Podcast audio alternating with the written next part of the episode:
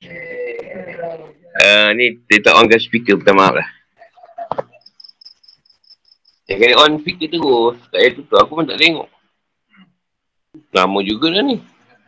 Tak dengar suara.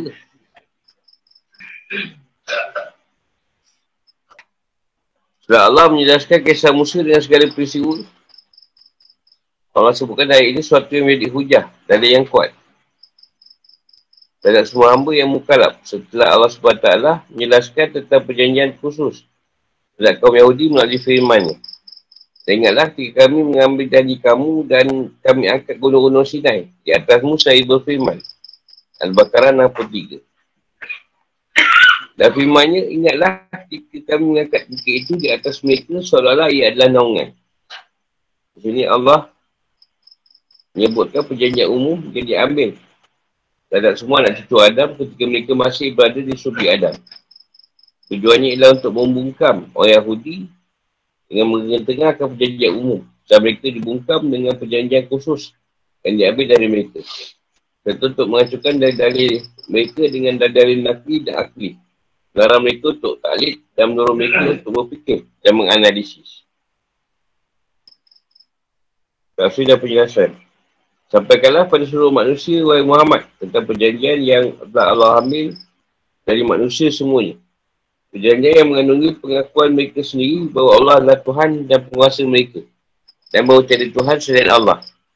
Perjanjian itu diambil ketika Tuhanmu mengambil dari surga anak cucu Adam dan semua keturunannya sebagaimana yang diterangkan di dalam ayat ini atau dari Adam sendiri sebagaimana diterangkan dalam hadis artinya dia mengeluarkan dari anak cucu Adam semua keturunan mereka dan menciptakan mereka atas fitrah ketauhidan dan keislaman dia juga mempersaksikan terhadap diri mereka sendiri sambil mengatakan kata yang bersifat kendak dan penciptaan bukan perkataan yang bersifat wahyu atau penyampaian pada mereka Ha, sebab bikum tu bukankah aku ini Tuhan kalian?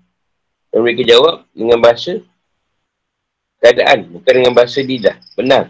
Kalau Tuhan kami yang berhak untuk disembah. Kalau ha, balas syahid lah. Pesan ini lakukan agar di hari kiamat nanti orang musyrik tidak beralasan. Sehingga kami dengar dari taufik ini. Maksudnya tak ada seorang pun yang memperingatkan kami. Jadi dengan adanya pesan ini seolah-olah Allah ingin mengatakan tak ada lagi alasan bagi kalian Tajahlah bukti-bukti tentang keesaan Allah. Apalagi dengan adanya akal dan fitrah yang suci. Penciptaan manusia dan fitrah tauhidah sudah ditegaskan dalam ayat yang lain. Maka hadapkanlah wajahmu dengan lurus pada agama Islam. Sesuai fitrah Allah. Hadis tadi daripada Tirmizi. Syaitan dari Abu Hurairah dan Allah ia berkata Rasulullah SAW bersabda Ketika Allah menciptakan Adam, dia mengusap punggungnya Maka bertimbaranlah dari punggungnya setiap jiwa yang akan diciptakan Allah dari anak cucu Adam sampai hari kiamat kelak. Bila Allah cipta Adam, dia dia pusat punggung Adam atau sulbi tu. Maka setiap jiwa atau nyawa tadi keluar daripada sulbi tu. Sampai zaman esok. Dah siap lah. Maka kalau wajahmu dengan lurus pada agama Islam, sesuai fitrah Allah disebabkan dia telah menciptakan manusia untuk fitrah itu. Tak ada perubahan pada ciptaan Allah. Ar-Rum 30. Dalam Syahihain terdapat keterangan yang mendukung hal tersebut. Jadi Abu Hurairah dia berkata Abdullah Rasulullah SAW Si anak terlahir dalam keadaan fitrah dari orang yang lain dalam agama ini Islam maka kedua orang tuanya lah yang menjadikannya Yahudi dan suami atau Majusi Sebagaimana hanya seekor binatang dilahirkan secara sempurna. Adakah kalian menemukan kekurangan pada penciptaannya? Dan saya muslim dari Iyad bin Himar. Dia berkata, Rasulullah SAW bersabda, Rasulullah SWT berfirman dalam hadis kursi. Sungguhnya aku menciptakan para hamba ku dan keadaan suci dan lurus. Lalu datanglah syaitan dan ia memalingkan mereka dari agama mereka. Dan mengharapkan kepada mereka apa telah ku halalkan. Untuk muslim dan mentafsirkan ayat Wa'iz ahal rabbuk Ulama berbeza pendapat Ada pendapat dari kalangan salaf Dan pendapat di kalangan khalaf Kalangan salaf berkata Semuanya Allah SWT menciptakan Adam Dan mengeluarkan anak cucunya Seperti benar dari punggungnya Dia menghidupkan mereka Memberi mereka akal dan pemahaman Ya Allah ilhamkan kepada mereka pertanyaan. Yang tersebut ber, berserta jawapannya dan mengambil janji dari mereka. Oh, dialah Tuhan mereka. Mereka mengakui hal tersebut. Dapat seperti ini diambil dari bagi riwayat. Di beberapa riwayat dari Nabi SAW dengan sana yang lemah dan terputus. Ada beberapa orang dari sahabat yang berpendapat seperti itu. Ada pun kalangan kalah, mereka berkata itu hanya sebuah pemisalan dan penggambaran semata-mata atau sebagai sebuah kiasan. Jadi tak ada tanya-jawab yang terjadi dalam hal ini. Kemudian sebenarnya adalah Allah SWT telah menampakkan bukti-bukti dari alam tentang keesaan dan ketuhanannya bagi seluruh alam. Bukti itu disaksikan oleh akal manusia dan mata hati mereka adalah Allah kuningkan pada mereka. Akal dan mata hati buka alat untuk membezakan mana yang sesat dan mana bertunjuk. Seolah-olah Allah berkata pada mereka, aku ya, oh aku adalah Tuhan kalian. Dan tak ada Tuhan selain aku. Seolah-olah Allah mempersaksikan mereka terhadap diri mereka sendiri. Kalau dia berfirman kepada mereka, bukankah aku Tuhan kalian? Mereka jawab benar. Sepatutnya dipilih Jamak Syari, Abu Hayyan, Abu Su'ad dan Baidawi. Serta pendapat ini Aradi berkata, pendapat ini sulit untuk dibantah. Kaitan dari Ibn Abbas, bahawa ia berkata, seandainya mereka menjawab dengan menggunakan lapas na'am, tentu mereka sudah kafir. Kenapa na'am fungsinya adalah untuk membenarkan apa yang diberitakan baik. Dengan penafian atau dengan pencetuan. Jadi seolah mereka mengakui bahawa Allah bukan Tuhan mereka. Ini berbeza ketika mereka menjawab dengan menggunakan perkataan lapas bala. Jadi ia bukan huruf jawab yang berfungsi untuk menjawab. Dan ia khusus untuk menafikan dan membatalkan penafian tersebut. Jadi maknanya ketika itu adalah benar. Kau Tuhan kami. Kalau mereka mengatakan na'am, maka maknanya menjadi, ya, engkau bukan Tuhan kami. Dia gunakan perkataan bala. Bukan na'am. Na'am tu ya.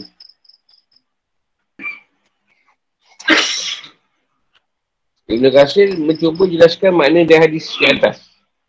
Dia berkata hadis, hadis ini menunjukkan bahawa Allah SWT mengeluarkan Nabi Adam dari sulbinya. Dan Allah pisahkan ahli syurga dari neraka. Adapun tentang persaksian terhadap mereka bahawa dia adalah Tuhan mereka, ini terdapat di hadis Ibn Abbas. Dan hadis Abdullah bin Amru saja. Yang kedua disebut mawkuf dan tidak mampu. Dengan demikian sebagai ulama dari kalangan salaf dan kalaf berpendapat bahawa ini maksud dengan persaksian ini adalah menciptakan mereka dalam keadaan bertauhid. Dengan jelaskan dalam hadis Abu Hurairah dan Iyad bin Himah Al-Mujasi. Sebab juga mentafsirkan tersebut dengan cara ini. Mereka berkata, oleh kerana itulah Allah mengatakan dan ingatlah. Jika Tuhanmu mengambil dari anak cucu Adam dan Allah tidak mengatakan dari Adam. Allah mengatakan dari punggung mereka dan tidak mengatakan dari punggung Adam. Anak cucu mereka artinya ia jadikan keturunan mereka generasi demi generasi. Masa demi masa. Allah ciptakan mereka saya bersaksi tentang hal itu dan mengucapkannya dengan hal. Jadi keadaan dan kaun ucapan. Proses itu boleh dengan perkataan seperti Allah SWT Qalu syahidna alal anak anfusina. Dan boleh dengan keadaan seperti Allah SWT. Tidaklah pantas orang musyrik memakmurkan masjid Allah. Padahal mereka mengakui bahawa mereka seri kafir. At-Taubat 17. Maksudnya keadaan dan keadaan mereka Maksudnya keadaan mereka menjelaskan terhadap mereka tentang kekafiran mereka. Bukan berarti bahawa mereka mengucapkan hal itu. Yang juga dengan firman Allah SWT dan sungguhnya dia jadi manusia menyaksikan dan mengakui keingkarannya. Al-Adiyat tuduh. Ya Allah SWT telah menjadikan fitah sifat dasar percayaan mereka berupa pengakuan terhadap Tauhid dan kesan Allah dari bukti terhadap diri mereka. Dan itu Allah berfirman, jika kalian tidak mengatakan dari kiamat nanti, semuanya kami lengah dari Tauhid. Jika kami tidak pernah diingatkan tentang hal itu, atau kalian mengatakan dari kiamat nanti, Kemudian moyang kami telah musyrik dan seterusnya. Saya sendiri lebih cenderung kepada pendapat ini. Jadi inilah pendapat yang paling baik dan paling benar. Ini dekat akhirat nanti, tak boleh ada siapa cakap dia ni tak bertauhid dengan Tuhan. Sebab kau dah dah berjanji, dah bersumpah. Tapi kenapa tak nak ikut? Ha, macam tu lah. Kat lambuh lagi dah berjanji.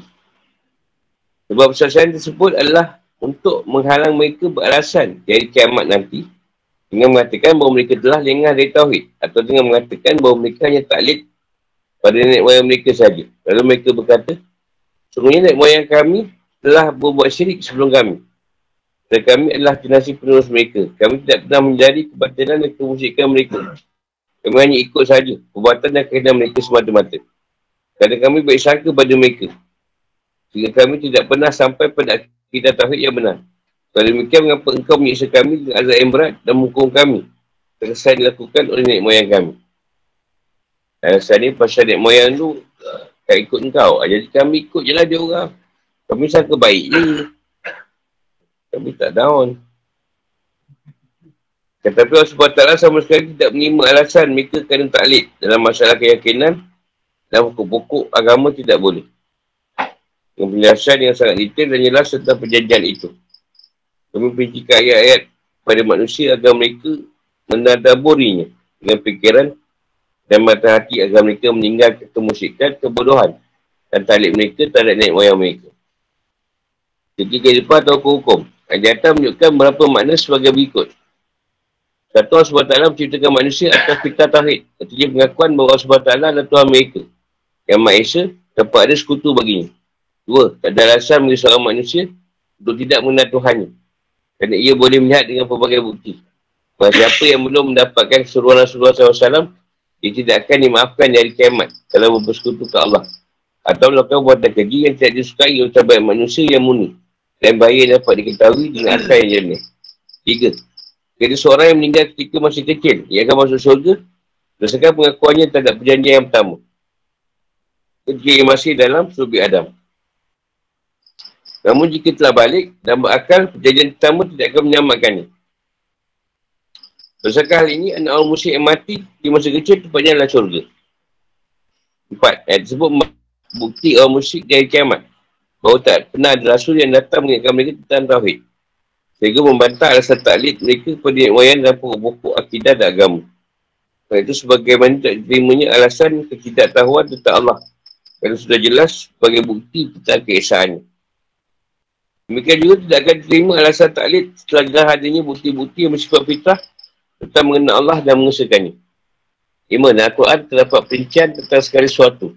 Sebenarnya hanya Allah memperincikan ayat di atas serta menciptakannya manusia atas fitrah tauhid. Jelaskan juga ayat yang lain hal tersebut agar ditadabur oleh manusia untuk mereka kembali pada kebenaran dan berpaling dari kebatilan.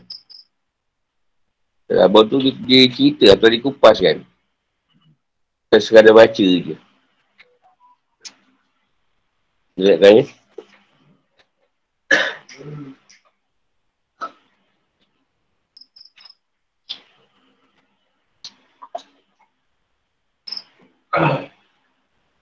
Macam orang asli lah. Tak boleh lah dia kata tak ada orang berdakwah kat dia.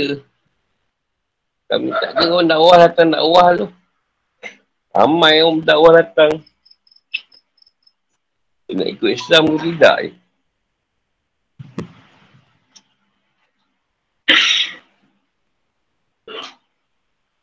Sebab Yahudi tu atau orang Israel yang selalu pusing-pusing.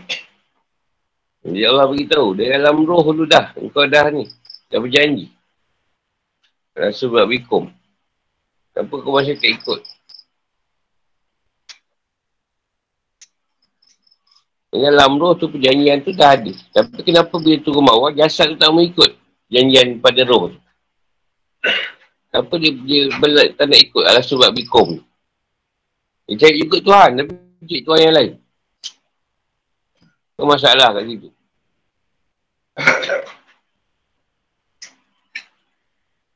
Hati kata tidak, tapi jasad kata ya.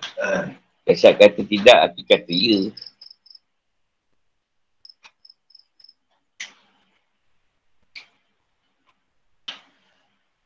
Tak ada manusia, dia terus dia ambil. Tak ada pematahan kat situ. Kalau gitu saya nak bakar lah. Ha, terus je. Betul lah. Tujuh. Ada tak? susah sangat lah hukum. Malah nak ikut. Ha, tu berbantah pula. Apa sebab? Kat roh tu dah janji. Tapi jasad tak mau ikut. Perlawanan kat situ. Kata empat-empat lain tu ikut juga.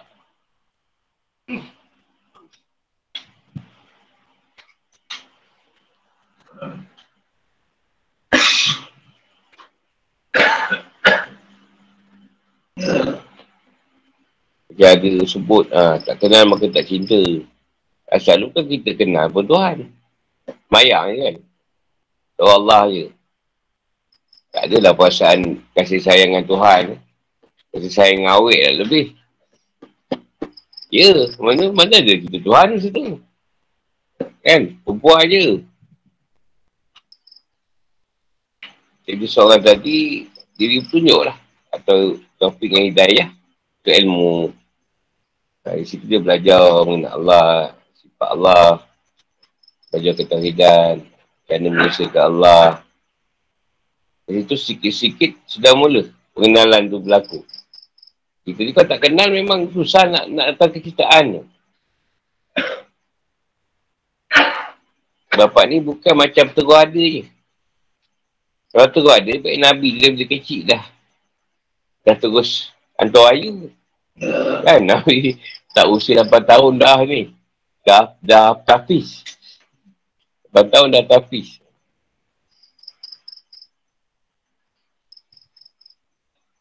Saya belum terjawab nampaknya soalan ni. Setakat ni. Tapi bila dapat kita membuang atau berak, tak, ada penolakan pula. Ada zahir dengan batin. Satu ketika tu. Tak ada, tak ada penolakan nak berak. Jasad tolak. Tak mau. Tetap on. kan? Kalau penolakan, dah tak tahan. Ada, ada tolak-penolak ke? Ada soal jawab ke maksud tu? Tak ada, tak ada soal jawab ketika tu. Di kedai dapat ni, dia ada pertentangan kat situ.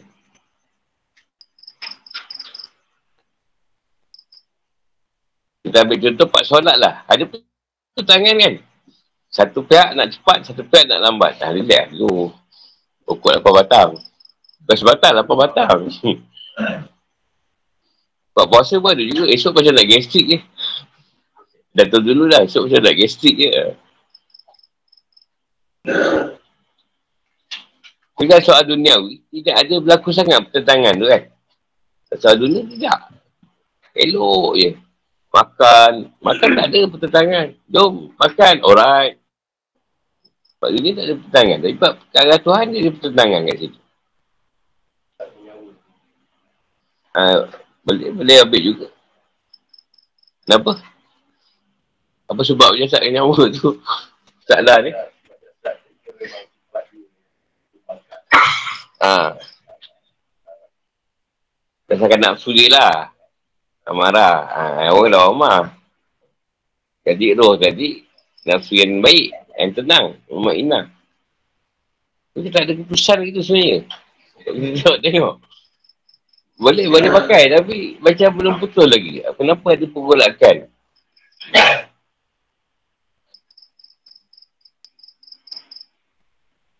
Ada ambil hadis tadi, ah, ibu bapa lah menentukan anak tadi Yahudi ke, Nasrani ke, Majusi ke, atau Islam ke. Mak bapak pula. Ada mak bapak elok. Anak tak apa elok juga. Kadang-kadang mak dia elok, anak elok pula. Siapa nak nanya tu? Kalau kita makan kopi mesti nak jawab. Dia masalah utama kat sini setan. Kalau tak ada setan, nanti semua orang beriman je elok. Kau tak jaya kan kau ubat banyak. Kau banyak ke kanak-kanak sawan lah. Tu lah ni lah. Kecil-kecil jadi rasuk satu lah. Tak nampak tu? Kan? Kepedawar dia dah detek orang Islam. Kau kan peluk. Kau peluk je. Kat sekolah, kan rasuk Syria ni. Kau Islam. Kau kapi tak kena Syria. Tak ada rekod tu. Kau kapi tengok eh. Kau kan semayang boleh kena rasuk. Padahal kau jaga agama. Banyak isu dia sekolah agama. Ke sekolah biasa. Tak tapis kena kan. Kes tapis. Kena gangguan. Tadi sebut dah ni tadi setan tu. Masa utama ni setan je. Tak ada setan. Tak ada salah. Ada belok kat syurga tu. Iblis tak ada. Iblis tak ada. Tak ada masa tu. Jadi tidak ada lah. Siapa nak mengasut? Awal. Pakai buah hoodie ke apa, tak ada. Tak ada masalah pun. Elok dia berdua. Kita pun tak ada. Kalau ikut hadis tu, dia, dia usap punggung Adam tu, dah keluar jiwa-jiwa sampai kiamat. Maknanya, Allah dah, memang dah ada cerita tu dah siap. Kan? Ada apa masa sementara je lah.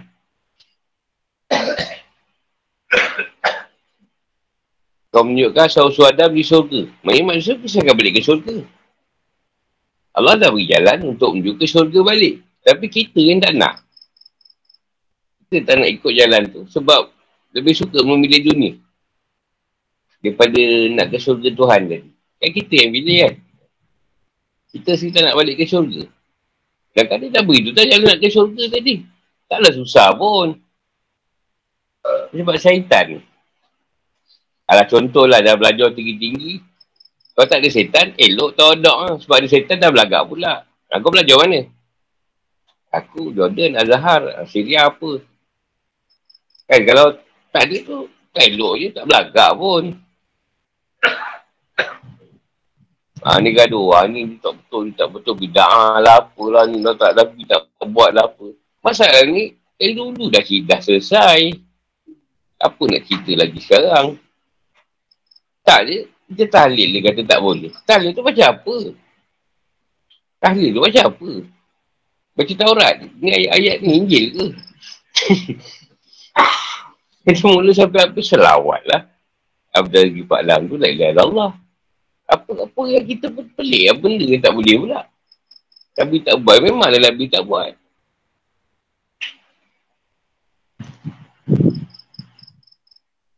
Nabi kerja dia sampai ke wayu.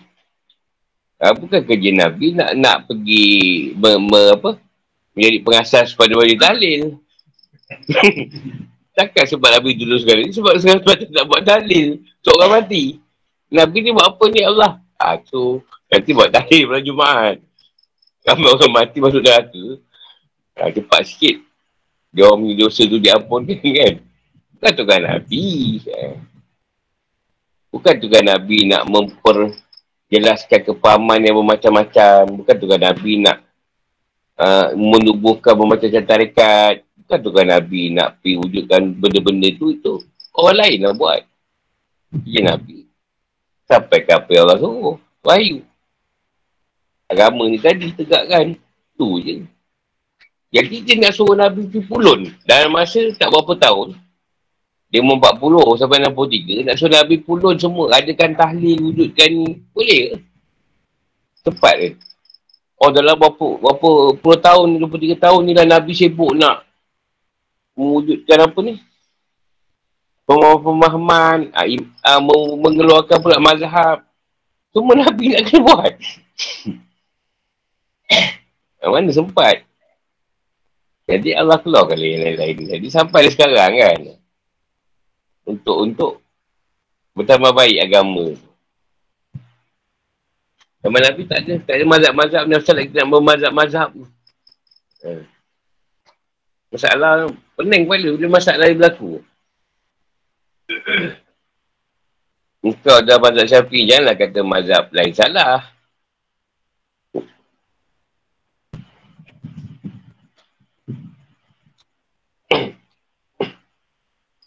Lebih senang duduk dalam politik ke jadi pemerhati politik. Komen. Mana senang? Mati kan? Sebab dia tak terlibat dengan mana politik. Semua dia bantai. Ha. politik tak ada. Aku orang ni. Tak dia bantai sana. Ha, dia, dia macam tu pula.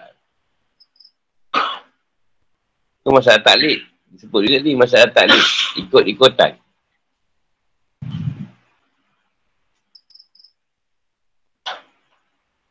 Dia masalah taklid ni yang berbahaya. Dia senang je tak pernah belajar agama. Tiba-tiba jumpa satu orang ustaz. Dan dia, dia suka ustaz tu. Ustaz dia tak betul. Ustaz dia salah. Itu ha, tak alik. Dan kau ustaz dia betul juga. Dia tak betulkan yang tu, yang payah tu. Ha, dia tak ikat Asyar Bandi yang Ahmadiyah tak betul. Ahmadiyah pula kata yang dia tak betul. Ha, yang ni kata dia, dia betul. Ha, ni masalah ni. Dia semua betul. Kita wujudkanlah satu makhluk yang boleh mematahkan keadaan-keadaan tu. Yang boleh menyusup masuk untuk menjadikan perlawanan dengan Tuhan. Oh, tadi boleh lah. Yang tu setan lah. Dia ni kan perjanjian jahat. Bagi dia punya ejen.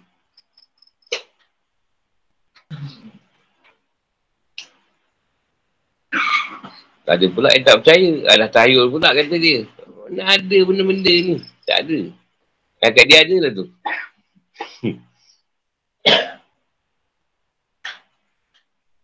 Kalau tak suka makan Maggi, janganlah asyik nak ikankan Maggi.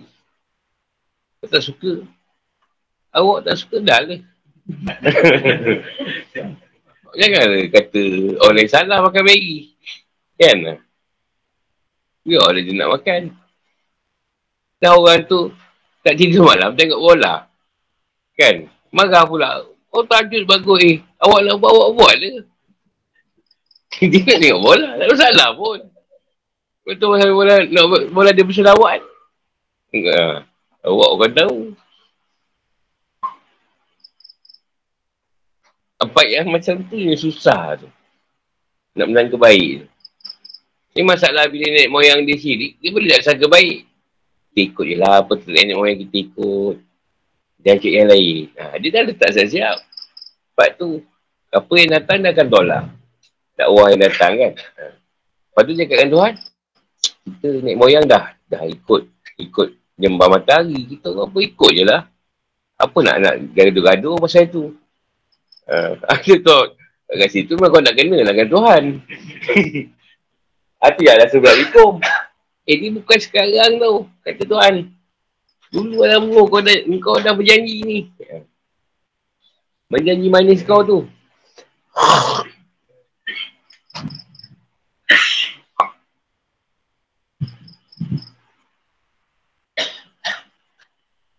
Ada, ada lagi. Ya, tak ada dah. Tak kita. Dia satu dua pendapat tentang tu. Satu pendapat. Dia kumpulkan segala roh. Tuhan tanya. Ada suruh ikut. Semua roh jawab. Kalau belah syainah. Itu pendapat yang pertama. Pendapat yang kedua. Ada mengatakan. Uh, sebelum 4 bulan. Maksudnya 4 bulan tu. Roh nak turun pada jasad. Jadi ketika roh nak turun. Dia dia daripada Zali nak turun ke jasad. Dalam perut ibu ni. Ha, dia akan bertemu dengan Allah ni tadi. Ha, kat situ Allah tanya suruh ikut. Dia jawab baru boleh turun. Ha, tu pendapat yang kedua lah. Satu lagi pendapat. Dia kata macam pendapat apa. Saya basi dah beberapa pendapat lain lah. Sebab ketahidan. Jadi bila tuan letak cerita tu. Orang lain tak boleh petikan pasal tauhid. Kata kau tak tahu tauhidkan Tuhan tak boleh. Sebab perjanjian dah ada. Sebab ada siapa yang ingat tak perjanjian tu? Mana ada kau ingat? Kau pun tak tahu. Ketika 6 bulan mak singgah McD masa tu. Dapat aku merasa. Mac egg. Mac chicken. Tak ada siapa. Mana? Mana kita ingat? Macam mana kau start berjalan? Ingat? Mana kita ingat? Bagi tu kan aku pun tak ingat lah. Dia, kau jalan macam mana? Dalam mimpi, mak cikgu dia muncul. Aku tengok kau tu berjalan macam mana. Sebab mak dia meninggal kan. Ya apa sebab tuan tak pergi ingat? Apa sebab manusia tak ingat cerita tu? Dia cuma dia beritahu aku, ah sebab ah, sebab bikum. Kau tu dah janji dengan aku masa dalam tu. Asal dia tak pergi ingat? Mak aku juga dah kena jawab seseorang kan Pak. Ah, boleh juga lah tu. Dia lah 20%. Jadi lagi jawapan lain. Okey, lu kahwin pasal apa? Ingat lu kahwin pasal apa? Ingat tak? Kahwin kat Rozi tu pasal apa? Ha?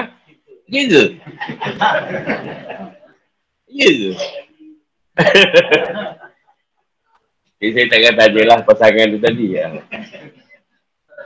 Sebab mungkin dia akan jawab lain. Allah nanti, bergaduh, bergaduh balik rumah. Kita ambil cerita I love you, love you, love me. Tapi kita ambil tak cerita siapa yang pertemukan tadi. Tak kan? Kita tak, kita tak, tak fikir siapa yang temukan jodoh tu tadi. Yang kita fikir, I love you, you love me. Ya. Yang temukan tak kira siapa. Ha, kita ambil lama lah tadi. Sebab kita tahu ke nak lainkan kita? Tak ada. Tak pernah tahu pun. Yang dia start tahu bila? Ha. Disahkan mengandung. Dah 8 bulan dah masa tu. Dia kan perut busung. Zaman tu mana ada cek-cek bang. Zaman tu tak cek-cek. Ha, dia kan busung. Buat dia kubat. Oh, cuma 8 bulan. Ha? Ha?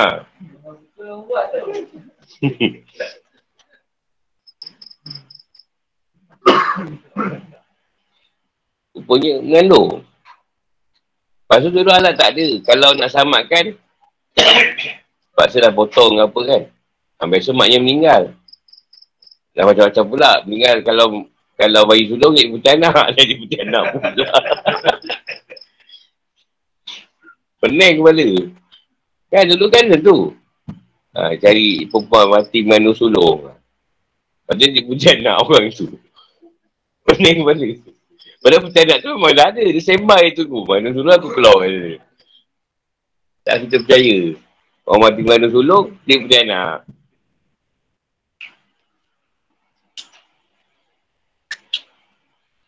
Mengandung boleh tahulah. Ha, dia dah ada baby dalam perut. Dia tak jantina tak tahu kan. Ha, sekarang ni scan. Cuma kadang tuan tak beritahu juga. Tak nampak. Jadi melindungkan juga. Jantina tu. Dia dapat tahulah. Ada dilindungkan. Apa sebenarnya? Kenapa tuan tak beritahu? Itu perkara tu dahulu. Tunjuk dia memanglah ada. Masalahnya kau dah ada perut, nak tunjuk macam mana? Belum lahir lagi. Jutan, surprise lah. Ha. Sama juga surprise kau tu sampai belas tahun. okay, surprise tu. Belas tahun tu lama surprise. Dapat tu surprise. Jadi ada selain tu. Selain tu saya tunjukkan sifat lemah kita sebagai manusia. Lemahnya kita. Nak dibanding dengan Allah ni. Kau tak ingat. Tapi aku, aku tak. Aku boleh ceritakan kau macam mana. Kau tak boleh cerita kan? Nak Allah cerita dalam ni. Musa apa Allah ceritakan balik kan. Kau tunjukkan Allah tu lebih hebat dia kita. Kau ingat macam mana pun pun ingat. Kau tu tak lupa. Tapi Tuhan tak pernah lupa. Kau ada sehari lupa bagi rezeki kau. Macam mana? Tak akan lah. Memang tak ada. Sebutir nasi pun takkan ada. Sebutir pun tak dapat. Kalau satu hari lah malaikat tu tak, rahmat tu tak datang rumah kau. Ha, ketontan lah kau tak ada rezeki satu hari. Sebutir nasi pun tak ada. Doa, Ya Allah, Ya saya ni tak ada apa-apa pun. Nasi sebutir terlepas. Sebutir terlepas. Pegang ni. Tersuap pun. Tangan jadi serup. Terlepas jatuh. Tak boleh masuk ni. Minta maaf lah. Tuan kata, malaikat lupa hari ni. Pergi rumah kau. Ah, tak ada. Malaikat on. Hari, pagi tu dia datang. Ha, ni rezeki kau apa, rezeki bakar apa. Ha, ni makan Pak Mawar Western lah. Kambing chop apa dah. Yang tadi tu pula ni, apa tersedak pula. Kalau tengah makan, tersedut pula satu orang. Dah tersedak macam nak mati. Eh masak pula tak ada, dah tak ada tu. Yang ada ni je. Eh ketuk. tu cerita tak adil lah kan. Tak ada sehari dia dah ada lah. Kau jana, jana, jana macam mana. Ha, ni dah letih sangat tertidur. Dah bangun. Isyak. Ha, dah tinggal dua. Ada lah tak ada tu. Kau kan boleh boleh jaga tidur kau. Kau dah penat tidur. Entah terus je. Ada orang kan dapat lewat tu. Dapatlah cukup. Tapi janganlah pula. Allah ni tak ada aku ni dapat sebayang dua waktu je. Kau yang letak.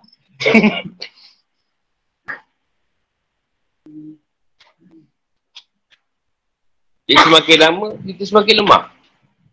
Usia meningkat, pemikiran dah tak macam dulu, banyak benda dah terlupa, kan? Jadi, kenalah setiap hamba tu merasa dia sebagai hari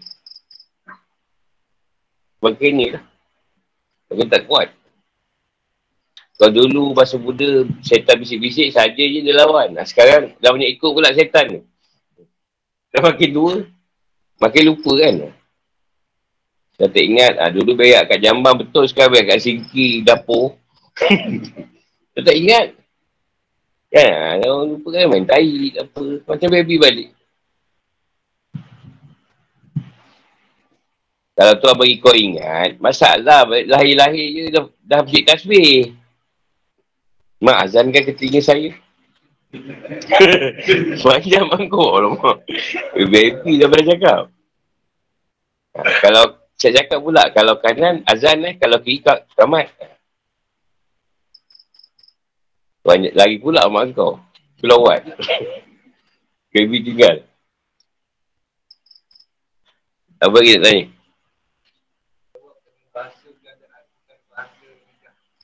Sebab ketika tu nak, nak menceritakan, kita kita kita belum berjasad. Jadi kita tak nak katakan lidah kita. Maknanya cakap kata-kata yang yang yang kat situ Allah sendiri tahu. Kata-kata dia macam mana? Jawapan apa syaikna ni tadi. Maknanya kat situ Allah yang tahu keadaan kita berkata dengan dia tu. Jadi bukan dengan lidah kita. Kalau dengan lidah kita mesti kita ingat. Ah banyak benda kita lupa. Abang tu kan I love you sebelum kahwin. Dan kita pun lupa lah. Lidah pun kita boleh lupa. Kita berkata bahasa yang Allah yang tahu. Kita berkata macam mana. Ha. Bukan bahasa lidah lah. Macam kalam maknawi lah. Tapi seorang manusia ni di, di, di, di, diperkenalkan. Dia mula mengenal Allah. Allah nak dia mengenal. Ha, dia pun belajar, belajar, belajar, belajar. Ha, dia mula, mula memaham, mengenal Allah itu. Allah ni pencipta dia, Allah lah yang ngaturkan rezeki dia, Allah lah semualah. Semualah Allah lah yang buat. Ha, dari situ mula datang. Mula datang banyak pada Rasulullah. Sebab sifat Tuhan tu banyak letak pada Rasulullah. Kita ni kalau salah, nak maafkan orang susah. Rasulullah tak ada salah. Entah benda macam mana pun, dia, dia tak ada balas balik. Kita tak. Orang baling batu kecil, kita baling batu-bata. Kena bodoh je. Dah cik tak mau masih dah. Sikit orang tu. Nanti kat bodoh je. Bodoh kau. Sekejap lagi siap kau. Kau bodoh ke aku. Kau batin dah tunggu je. Rasulullah tak. Rasulullah ni dia. Dia, dia membawa akal Al-Quran. Ataupun akal Tuhan. Pada diri dia. Nyata anda kita buat salah dengan Tuhan macam mana pun, kau Allah ampun kan. Macam mana pun dosa Allah akan ampun kan. Kalau kau minta ubat. Tapi ada orang, dia ingat dia jadi baik. Dia jadi baik. Dia tu buat jahat, dia jadi baik. Dia, dia tak perlu bertaubat. Ini ha, masalah dia. Ini yang sebut tadi. Jadi kena taubat dosa-dosa yang kita pernah buat dulu. Ha. Taubat lah. Buatlah soal taubat ke apa. Kalau kita ingat salah kita, sirik dulu. Ha. Buatlah dosa sirik. Aku banyak syirik dengan kau, Ya Allah. Apa kala, aku banyak ni, Ya Allah. Jadi kena, kena minta taubat lah atas kesalahan dulu lah. Kadang-kadang kan kita terlupa kan, minta taubat yang empat dosa tu. Ha, kita lupa yang tu. Kita tak taubat dosa lain. Yang tu kita belum minta taubat. Lepas tu kadang dah 18 tahun berjalan, bu, oh, tinggal aku dosa tu. Gua nak bertaubat. Ha, ada je. Tuan sengaja lupa kan. Sebab Tuhan ni suka kau bertawabat. Dia menampak kalau kau ni hamba. Ingat salah. Sebab dia yang betul. Dan kau membodik kan. Kau kau bodik. Buah-buah betul, buah betul. Salah pun betul. Ha. Buah suka lah. Tuhan lagi lah. Kau membodik dia kan. Dia suruh kau buat apa semua buat. Ha, Tuhan suka lah kan kau. Banyak melawan. Mana kau nak suka? Benda kau lawat.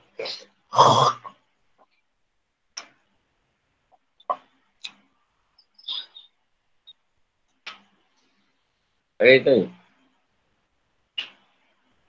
Kita tu tak payah banyak lah. Dua minit. Kenapa kita tuan berhentikan sekejap. Dia dah macam nak gila tu. Hmm. Guru datang rumah pun tak. Nak mati ni. Dua minit je. Kurang kita. Semput kan? Semput tu nak mati. Dia nak tahu yang guru tu dah hampir mati. Dia pun nak mati. Ya. Aku pun nak, nak mati kau aku buat kau.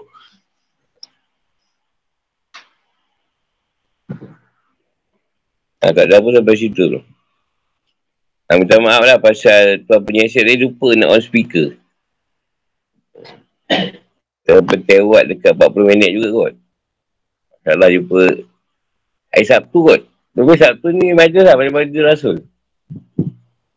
Siapa yang ada ni, ada apa? Ada kelapangan, jemputlah dia. Kalau tak datang, tak payah PM eh. Aku minta maaf, saya dah barang jangan PM. Tak masalah kau orang ni. Bila kau nak rapat dengan aku, tiap-tiap hari kau mesej aku berassalamualaikum. So, balas salam kau. Ha, tak ada bahasa aku. Tak payahlah buat benda macam tu. Kau tak datang, tak datang, tak payah, payah, tak PM. Banyak macam Allah. Allah yang letakkan siapa dapat datang, siapa dapat datang. Itu usaha je. Jadi aku tak ada masalah apa. Kau nak datang ke tak datang ke. Ha.